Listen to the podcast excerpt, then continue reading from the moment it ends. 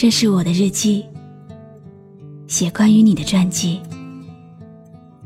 这是我的声音，读关于你的故事。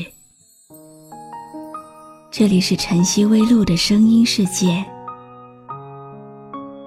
我始终和你在一起。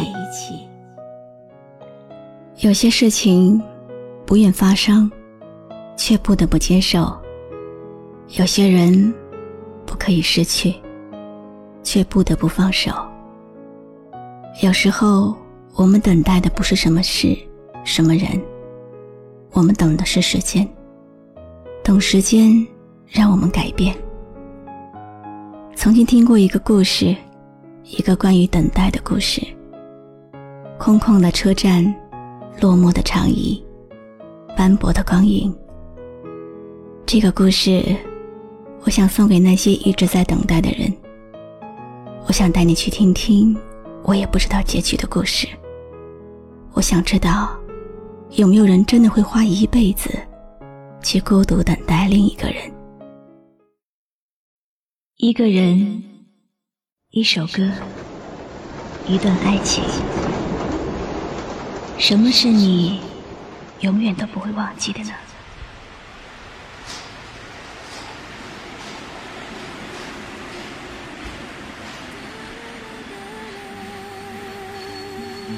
火车站的候车室里，经常坐着一位打扮整齐的中年妇人，手里抱着一个老式皮箱，有目张望，似乎在期待着什么。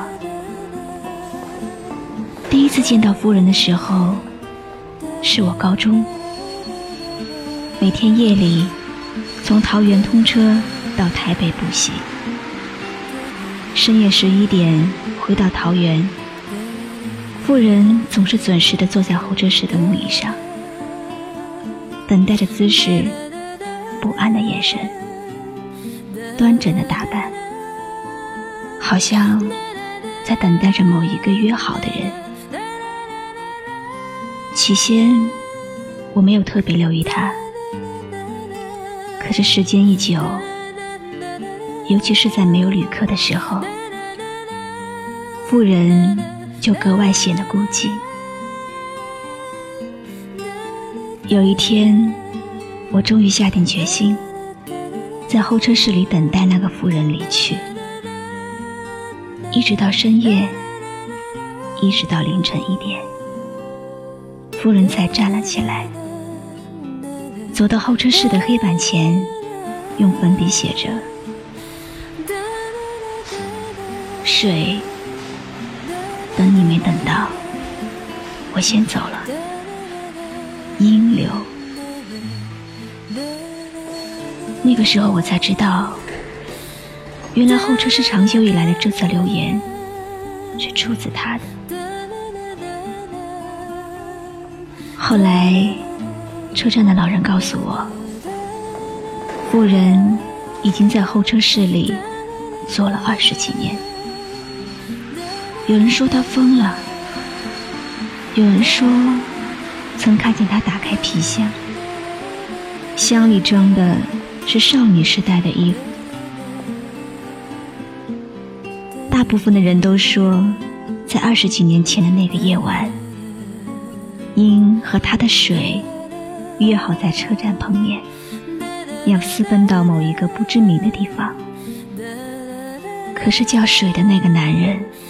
却缺席了。有一天，我回家的时候，没有再看到鹰的影子。问了车站许多人，但不知道为什么，这个风雨无阻的妇人，那一天没有来。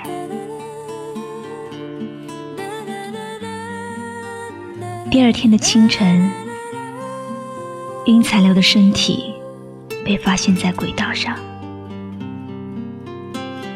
皮箱滚到很远的地方，旅客留言板上有他的字迹，只是改了几个字：水等你三十年，我先走了。英流，就这样断了线，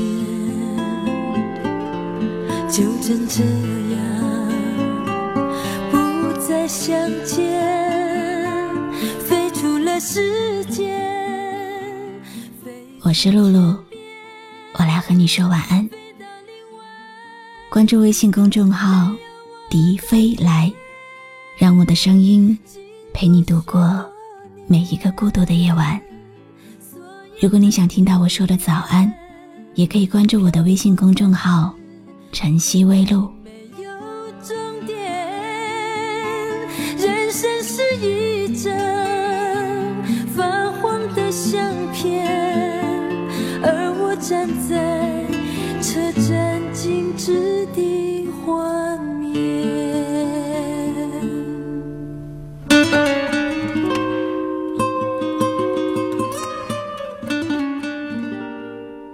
我们爱过的歌，我们爱过的人，